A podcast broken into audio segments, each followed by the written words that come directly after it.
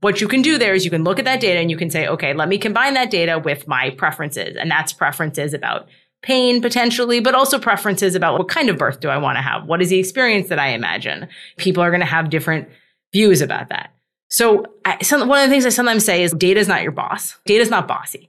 Data is not going to like tell you what to do. Data is an input and you have to put on top of that input the values or preferences or constraints that you are going to face individually. And for that reason, in almost all these places, there is no right decision. Very rare the data would boss you to a sort of particular decision. It is much more frequent that there is a right decision for you, but that's data plus preferences, values, constraints.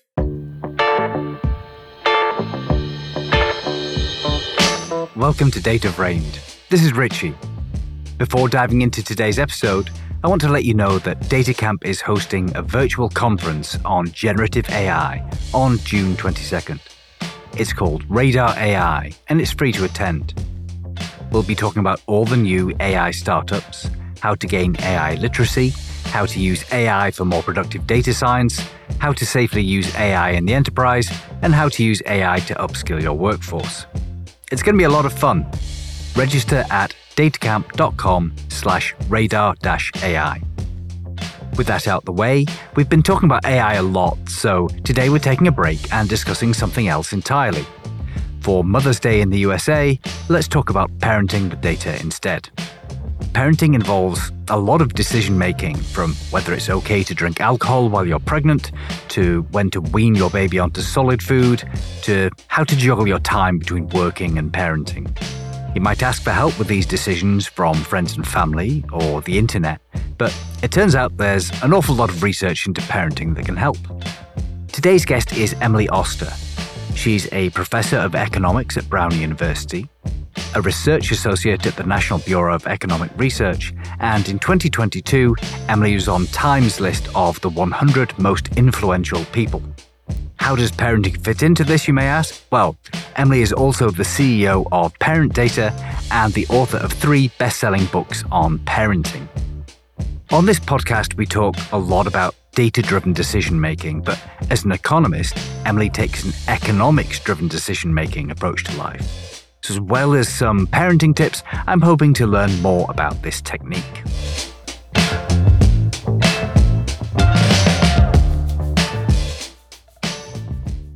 Hi, Emily. Thank you for joining us on the show. Thank you so much for having me. Just to begin with, so you're an economics professor, and I'm curious as to how you went from economics professor to writing books about parenting. So the short answer is I got pregnant and became a parent. And I found in that experience, I did a tremendous amount of work that was really informed by my training as an economist and in particular my training in data analysis, but was in the service of my pregnancy and my parenting and the books the newsletter, all of the sort of public facing stuff I do really comes out of that experience and that feeling that other people could use these tools to make better choices in their own, in their own lives. That's pretty nice alignment when something you're doing at work uh, feeds into something in your personal life and all comes together. So you've got a series of three books. So can you talk me through what's in each of the books? Yeah, absolutely. So so Expecting Better is my first book. So I wrote this book when I was pregnant with my daughter, and it really was a kind of it, it's like a labor of love in some way. Like I I got pregnant and I started having these experiences in which I felt like I wasn't getting the data and evidence I needed to make the kinds of choices that I knew I had to make. And so I spent just a huge amount of time trying to analyze the data behind many of these common pregnancy restrictions and pregnancy rules and pregnancy decisions. And so the first book is really that effort. So it's kind of walking through what does the data say about sushi and pregnancy, about prenatal testing, about epidurals, about different birth choices. And so it's about pregnancy. My second book is called Cribsheet it's about early parenting. So it takes really very much the same frame of kind of database decision making, but two questions like circumcision and breastfeeding and potty training and kind of things that come up in say the first year, three years of your kid's life And like expecting better, it's very like data forward. And the third book is called The Family Firm and it's about older kids and it has some of the same feel. So there are some data about sleep and nutrition and school and some of the stuff that comes up a lot when we're dealing with elementary school age kids.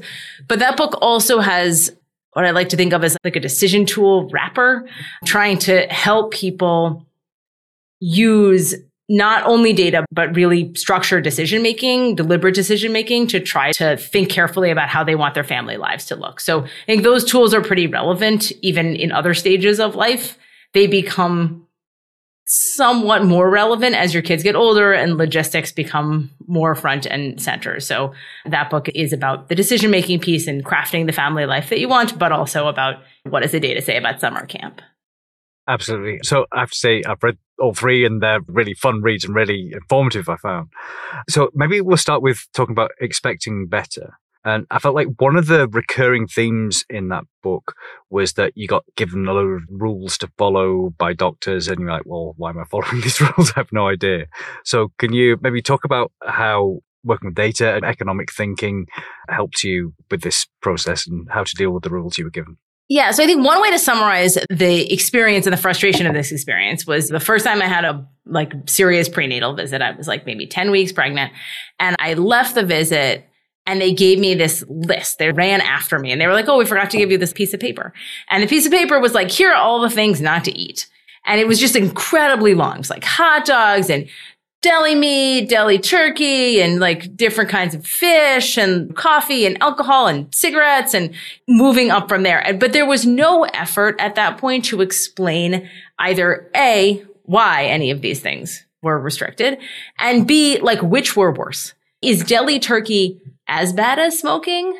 Like not quite as bad as smoking. If I had to pick one, would it be turkey?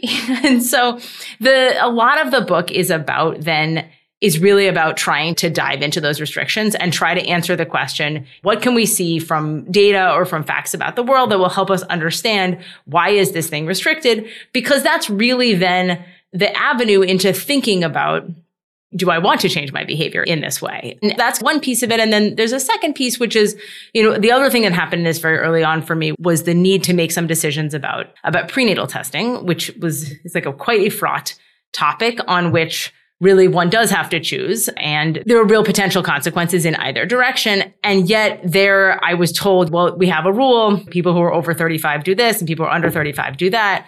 And I knew because I'm a person who works with data and, and like I just knew that there's basically nothing in the world that works like it turns on at 35 and not at 34. I mean, that's just not the way data is. And yet without some framework for trying to understand this, it was really difficult to think about how should I make this choice? What is actually the right way to make this choice? All I know is the way they're telling me to make the choice is wrong. So again, in the book, working through how can you frame that decision? How can you look at the right data to make that choice so it is the choice that works for you? I think it's been quite comforting to everyone who's just about to turn 35. We think, oh no, the world's going to end. It's actually, doesn't make a difference. It's one day. So a related thing is you're not just using data. There's a mix of like you start with the data and what's the evidence, and then there's personal decision or personal preferences built into whatever decision you make. Can you just talk a bit about how those two things reconcile? In almost all cases, there has to be some personal preference playing a role in the choices that you make. So, I, like an example is like an epidural. So, an epidural is a form of pain relief in labor. And one starting place for thinking about, do I want an epidural? Is what is the kind of data on the benefits or the downsides? What are the risks of this? And you can go through the data. And I do in the book talk about potential differences in recovery or length of labor, which is the sort of biggest potential trade off there. So you can look at all of that. But at the end of the day, the observation that, you know, having an epidural lengthens the first stage of labor, which is like before the pushing, that lengthens the first stage of labor by an average of 12 minutes or whatever number it is, that's actually not a decision, right? Because people will view that differently. Because of course there's this other thing on the other side, which is labor is really painful and you might not want to experience that. And so ultimately, like all other examples, what you can do there is you can look at that data and you can say, okay, let me combine that data with my preferences. And that's preferences about pain potentially, but also preferences about what kind of birth do I want to have? What is the experience that I imagine? People are going to have different views about that. So one of the things I sometimes say is data is not your boss. Data is not bossy. Data is not going to like tell you what to do. Data is an input and you have to put on top of that input the values or preferences or constraints that you are going to face individually. And for that reason, in almost all these places, there is no right decision. Very rare the data would boss you to a sort of particular decision. It is much more frequent that there is a right decision for you, but that's data plus preferences, values, constraints. Absolutely. And it seems like maybe sometimes a lot of the arguments around parenting seem to be more about preferences than about data. Have you experienced that? I have experienced that. I think part of what it is is that as parents, we really want we want to do the best thing for our kids. I mean, I think this sort of comes from a good place, which is like people want they want to do what is best for their kids. They want their choices to be right. And I think that they want their choices to be so right that they are right for everyone. Right? There's this sort of, I feel so strongly about this choice, or I made so many sacrifices to make this choice that it has to be that this is not just right for me, but right for everybody. And one of the things I push, particularly in Cribsheet, actually, where I think a lot of these quote unquote mommy war debates come up, a lot of what I talk about there is the idea that like a decision can be right for you and not right for other people. And that just accepting that is part of both pushing back on the external pressure that you feel in general, but also a reminder that like we probably shouldn't be telling other people what to do quite so frequently. That seems like great life advice in general. it's a hard one. It's a hard one because I'm like, you know, what's interesting is that, of course, I'm a very bossy person and I work in these spaces. And so I exercise a tremendous amount of self control in trying not to tell people what to do. And one of the things that came out of writing Cribsheet was I tried much harder to be like, I'm not going to tell you exactly what I did, or I'm not going to give you like my seven bullet point sleep training plan because I'm not sure that is what you want to do. So occasionally I'll slip into that with my siblings, but I try hard not to. I think like messing with siblings is absolutely fine. Yeah, like, no, pretty much all cultures. So. They're definitely doing it wrong. It's just that's it. That's what your siblings are doing. so actually, it seems like there were some cases where you got like a fairly clear cut answer. So the sort of smoking and pregnancy thing was like, well, there's pretty much only one way to do it. But something like when you're talking about drinking alcohol during pregnancy, that took a lot of effort to get to some kind of conclusions, it felt like. And so, what made one problem harder than the other? The main distinguishing feature between this easier things to answer and the harder things to answer is often the quality of the data. So, take like something like smoking. A lot of the worries with smoking during pregnancy is an impact on birth weight. And so you can actually do randomized trials on smoking and pregnancy. It's not a randomized trial where you encourage people to smoke, obviously, but you can do randomized trials of smoking cessation. They have trials where they like more strongly encourage one group than another to quit smoking. And it turns out when you do that, you can get people to quit smoking, you know, to some extent. And you can see that it, it translates to large increases in birth weight among the babies of moms who were less likely to smoke. So you have something where we can be more confident that there's a causal relationship because the experiment is randomized. The places that I think are most challenging are those where we don't have data like that and where there are reasons that either story is compelling. So alcohol is an example where we know that heavy drinking, that drinking a lot during pregnancy, that binge drinking during pregnancy is associated in children with negative consequences. So it has, there's an increase in behavioral problems, a condition called fetal alcohol syndrome that can occur with very heavy drinking. And so we know that. But on the other side, there's an enormous amount of data that is just correlations. It's not randomized data, but we have large data sets where we compare people who drink to people who don't. And there's a huge amount of variation in the quality of that data. So a lot of the work of that part of expecting better is to dive into that data to say, okay, we actually want to ask the question, what's the impact of occasional drinking on kids? Is it what we see with heavy drinking or is it, and there are some reasons to believe this might be true biologically, is it the case that drinking at lower levels would not show the same kind of impacts. Learning that out of the data is tough because you have to figure out what are the studies that do a good job of isolating moderate drinking, isolate occasional drinking, and some studies do a better job of that than others. You worry that because it's not randomized, the kinds of people who drink are different from the kinds of people who don't. Some studies do a better job with that than others. this is the thing I am trained in. So part of what I am bringing to the table, part of the perspective and expertise that I'm bringing to the table is my training is in like, how do we learn causal relationships out of observational data and how do we evaluate the differences in quality in these different kinds of studies? I mean, that's my job. And so that's a lot of what I try to do in the data and try to translate out to people who are not trained in doing that. Maybe we can nerd out for a bit about experimental design then. So it seems like it would be amazing. Yeah. So you've got like these randomized control trials is like the gold standard if you want to detect some kind of causal relationship. So A causing B, whatever. So when you don't have that, like how do you figure out something's causing something? I mean, I think it's tough. I think one like very general statement that I try to make to people is you're only going to be able to learn a causal relationship if you have some effectively random variation in the treatment. So whatever is the technique that you're using, you need to think that like you're isolating something random about the treatment.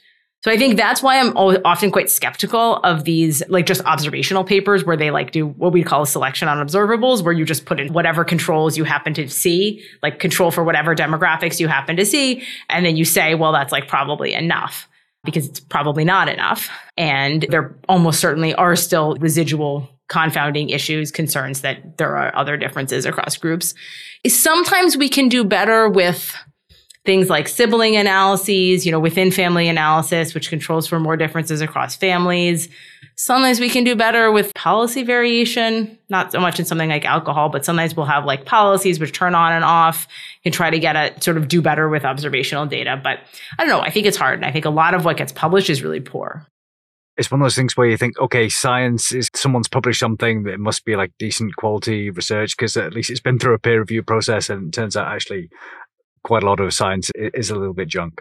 Yeah, I think I think that's absolutely right, and I think it it happens partly because you'll read these papers and then there'll be like a limitation section, like, well, this might not be a causal relationship. It's like it was definitely not a causal relationship, for sure not. And then I don't know. I, I, find this kind of thing very frustrating because it does feel like it gets translated out. Like the incentives for people are almost messed up by what media is interested in covering. And so you'll have one day coffee makes you live forever. And then the next day it kills you. And it's like, those cannot possibly both be true.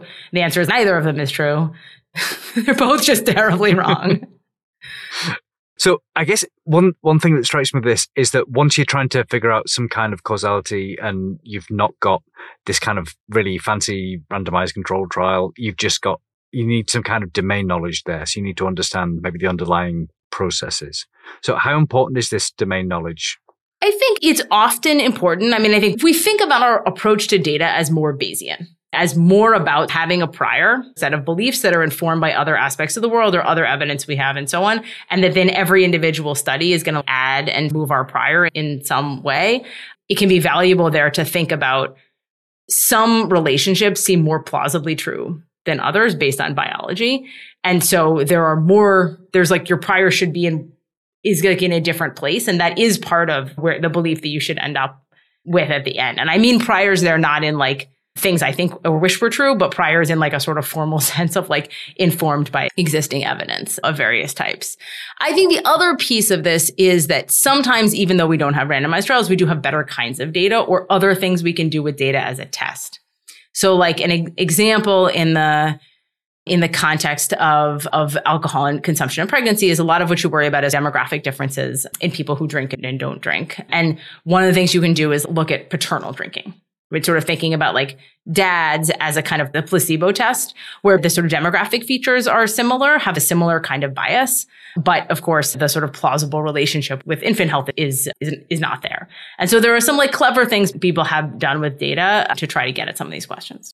So one of the things in Cribsheet you were talking about is recently become a hot topic in the UK. So the NHS has just launched this big promotional campaign about weaning children onto solid foods. Apparently, like a lot of first time parents don't know this. It's a big campaign about, well, when should you give your child solid food? So one of the, I, so I, okay, so tell me more. This is, we don't have this in America. I mean, we have solid food in America, but what is the concern? Is it that people are giving their kids solid food too early or too late or never? I, I think both. it's, like, it's just wrong in all the directions. yeah. Okay, got it.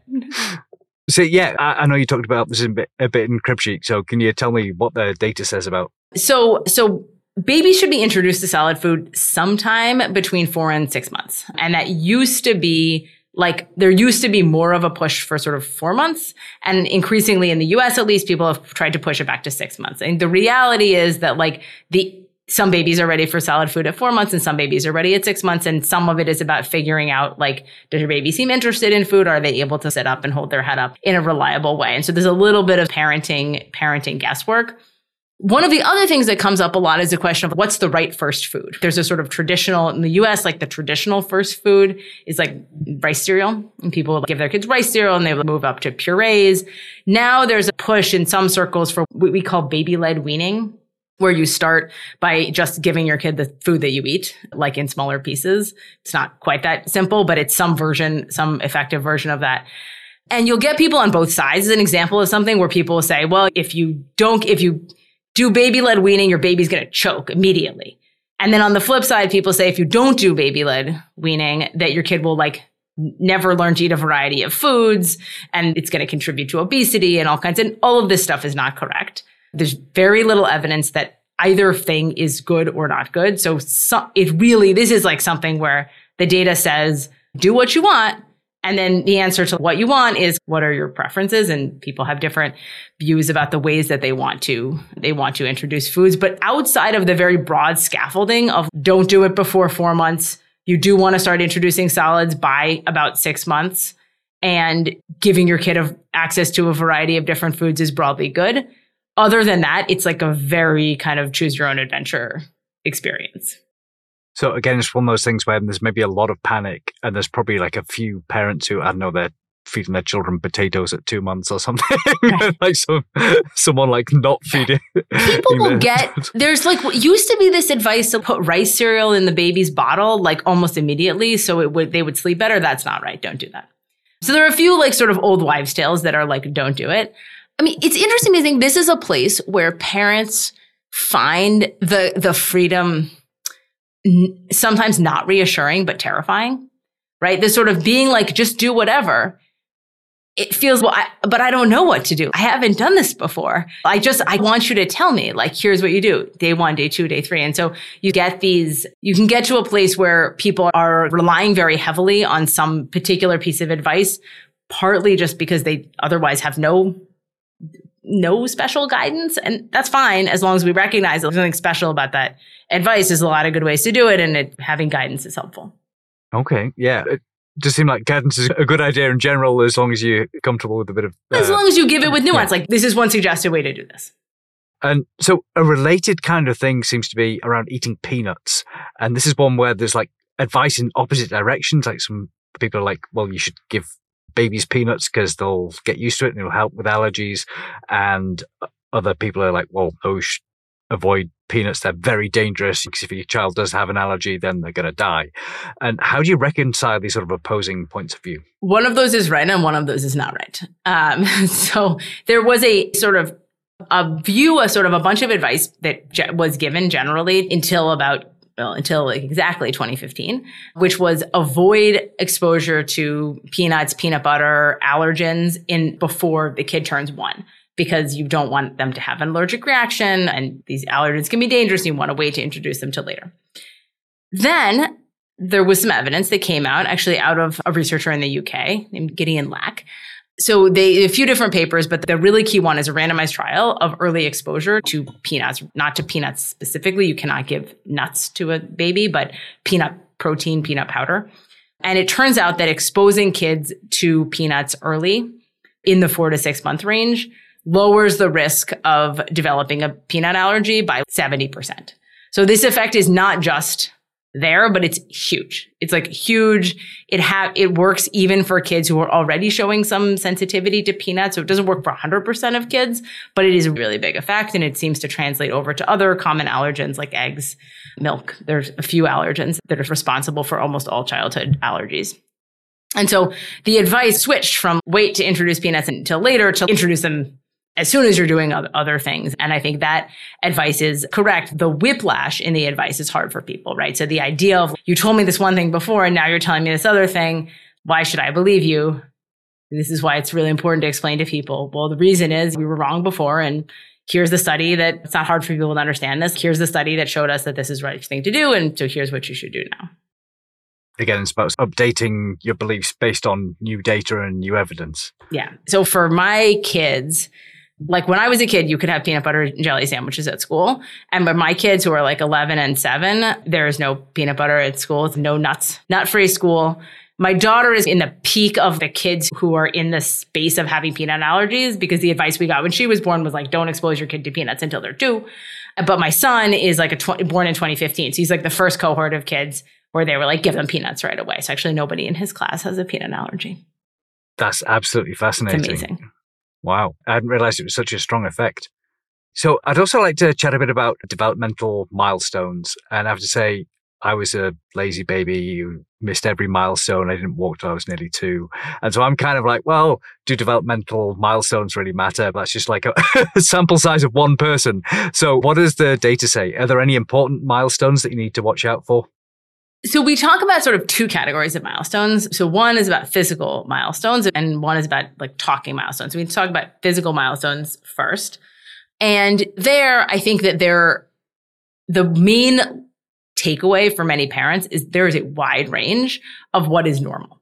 So for something like walking, the range of ages at which kids start walking, kids who are developmentally normal, who will end up walking fine, who do not have a physical limitation, that range is like seven months to 18 months. So that is a very big range. If you have been a parent, the difference between a seven month old and an 18 month old is really big. And so we get into this thing where we tell people, well, kids walk on average at one year, like at 12 months. That's true, but it misses a huge amount of nuance. And that's true for almost every one of these milestones. Something like crawling, actually, a lot of kids never crawl.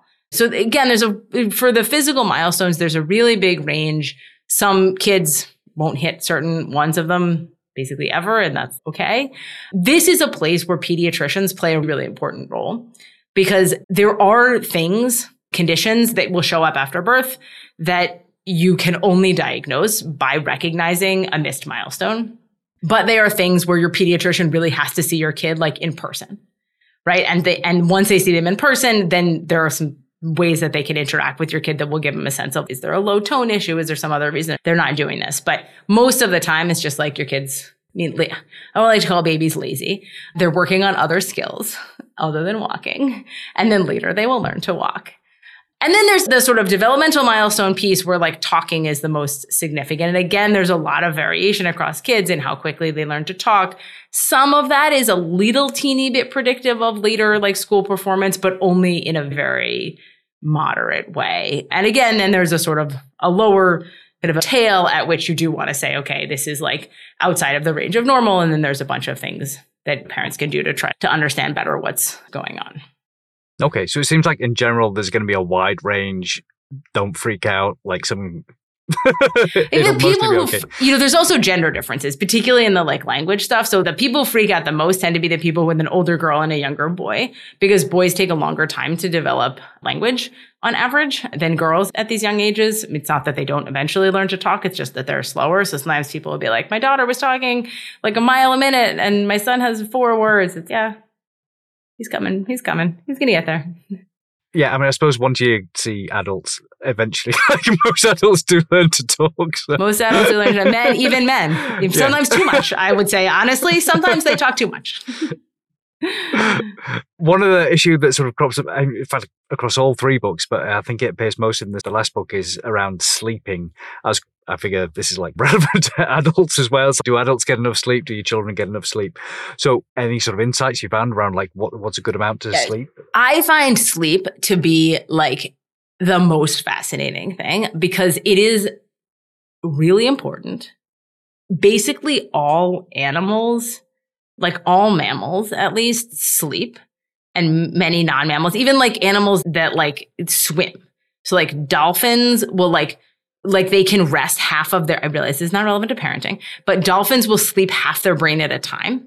So you have like half of it awake so you can remember to breathe and the other half is not awake and then they, and they can switch. So it's very clear that sleep is like incredibly important, but we have no idea why. And it must be very important because everybody does it and it's tremendously maladaptive. If you think about the idea that you have to lay down for eight hours in the middle of every day, like this is like a great time for the tigers to get you, right? So it must be that sleep is so important because the evolutionary pressure would be so great against it. So sleep is really important. That's one thing. When we think about kids, like most kids are probably not getting as much sleep as they should. So the kind of average sleep needs vary across age groups, but even get to like elementary and middle school, kids need nine to 11 hours of sleep a night. And I think for little kids, a lot of the barriers to sleep are just like kids have a hard time going to sleep and th- there are some things there. But with little kids, they tend to be able to nap. There's like a lot of ways for them to get a lot of sleep in. With older kids, I think we start getting into a place where kids are just not sleeping enough. And you see changes in sleep, not have not having enough sleep, translating to like lower performance on tests to like worse behavior. And so we see this actually in randomized trials. So you can, can see in adults where if like you bring adults into a sleep lab and you keep them up all night and then you give them a test, um, you do this with college students. They think that they did great on the test, but actually they do very poorly.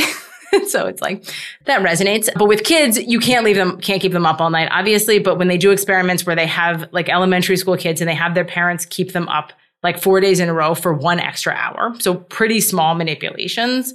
And then at the end of the week, they'll have them come and do tests. Actually, that lost hour for four nights translates to like worse performance on these tests and their parents saying that they're acting out and like all kinds of stuff. So really like sleep for kids is something that I think people don't prioritize it enough. And then people ask me, well, how do I know how much, like, how do I know my kid's getting enough sleep? And that turns out to be one of the easier questions to answer. So one is like, they shouldn't be sleepy.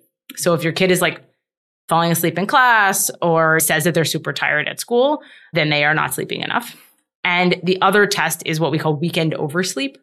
So most of us wake our kids up for school in the morning, or there's like some way in which they're woken up for school artificially.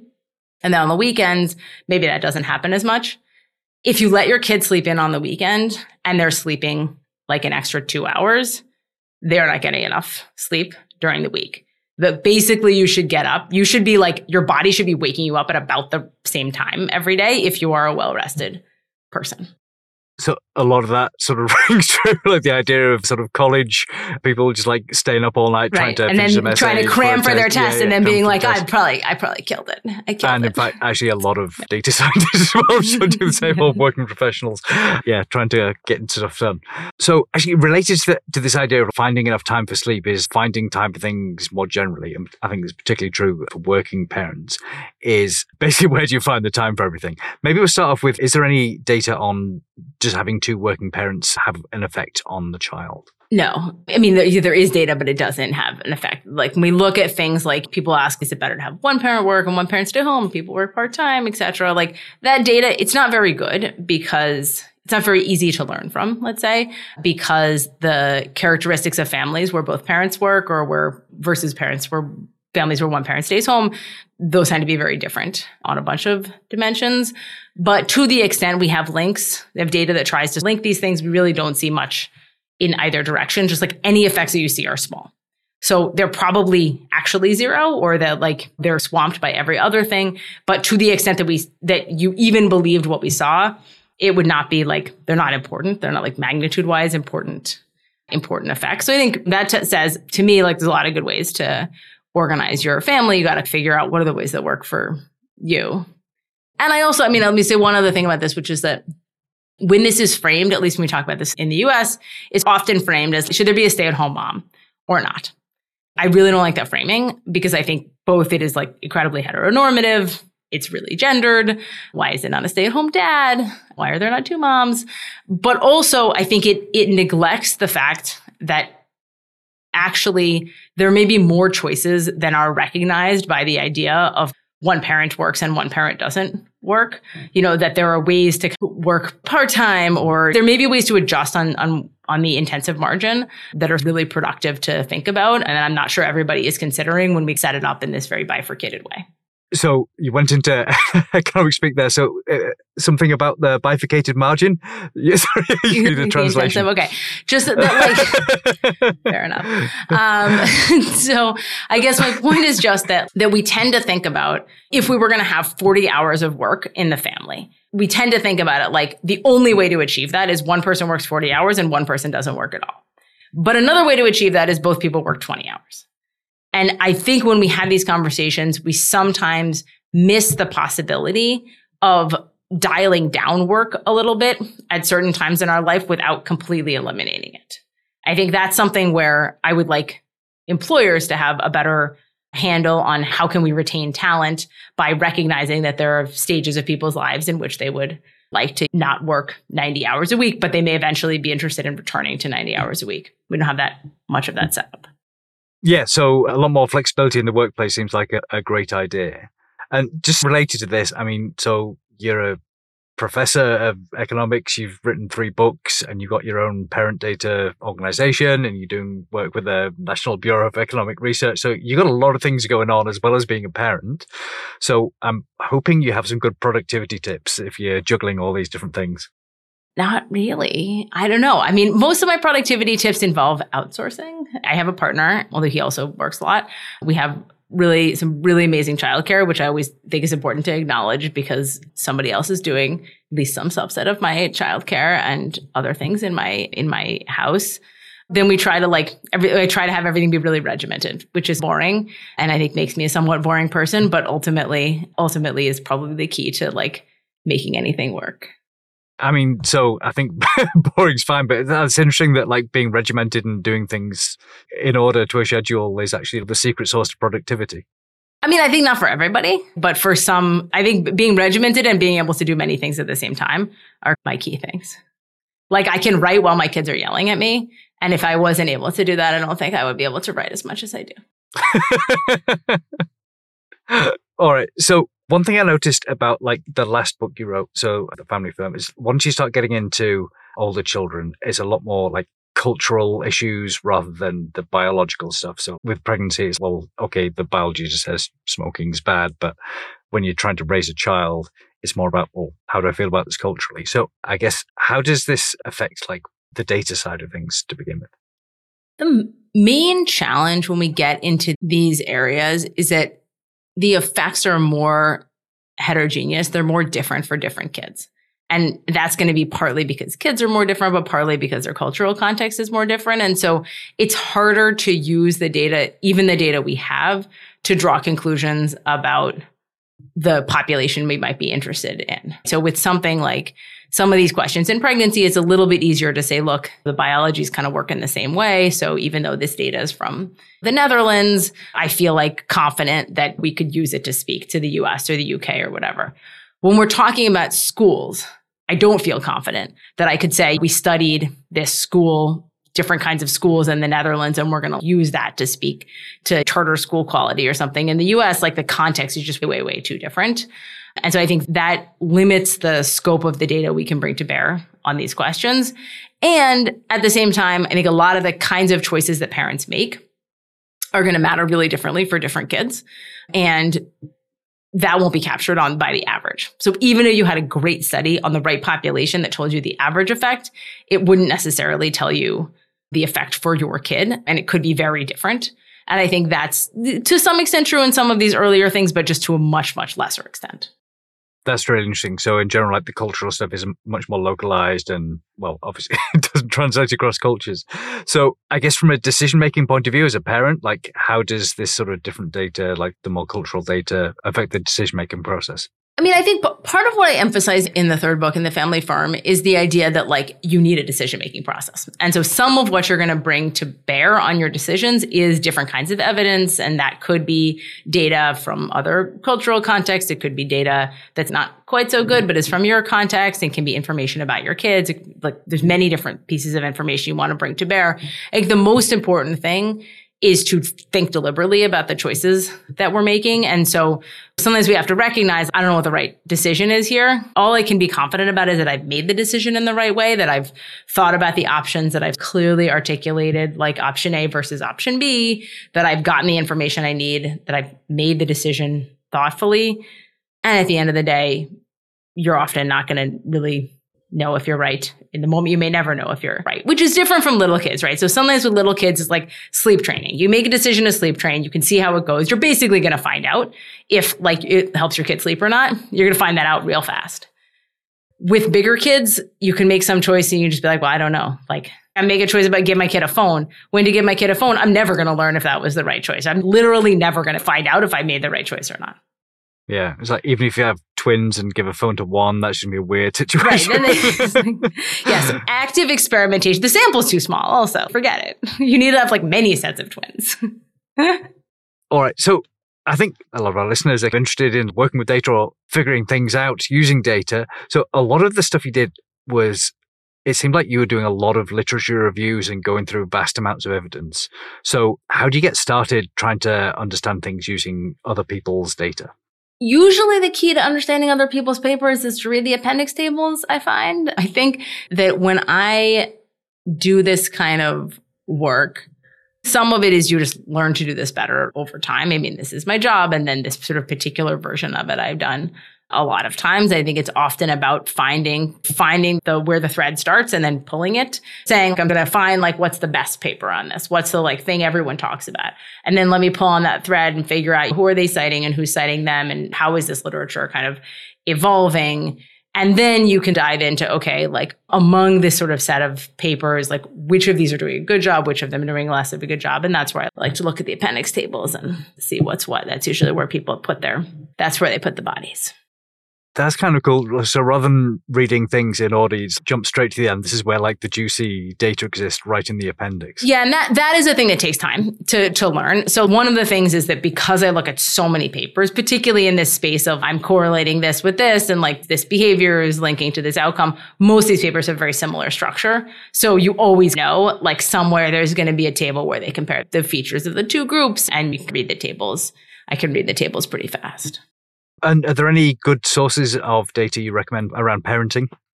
I mean, I, I think my I think my my website's a good source of data for parenting. You know, I mean, I think there there are more technical and less technical versions of this. I think in general, when people ask me like, who should I trust? I think you know, usually I don't always agree with them, but usually a source like WebMD or the American Academy of Pediatrics is that's like a place to start and that's going to give you at least an informed set of information rather than Dr. Google. Go on, since you mentioned it, do you want to tell us about what's on ParentData? Yeah, so ParentData is really a sort of extension of the work that I do in the in the books. It is a, a newsletter on Substack, and I write about many of these same issues: pregnancy, parenting, decision making data. I try to unpack new papers. I try to flesh out broader topics that I talk about in the books, but not as much. And then there's a lot of fun stuff. There's Q and A. There's like people weighing in with their own parenting problems. So we're trying to build a little bit of a community around parents who love data.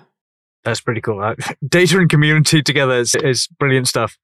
So just while we're talking about researching things, what sort of skills do you think are useful if you want to go in and investigate some of these ideas from your books more?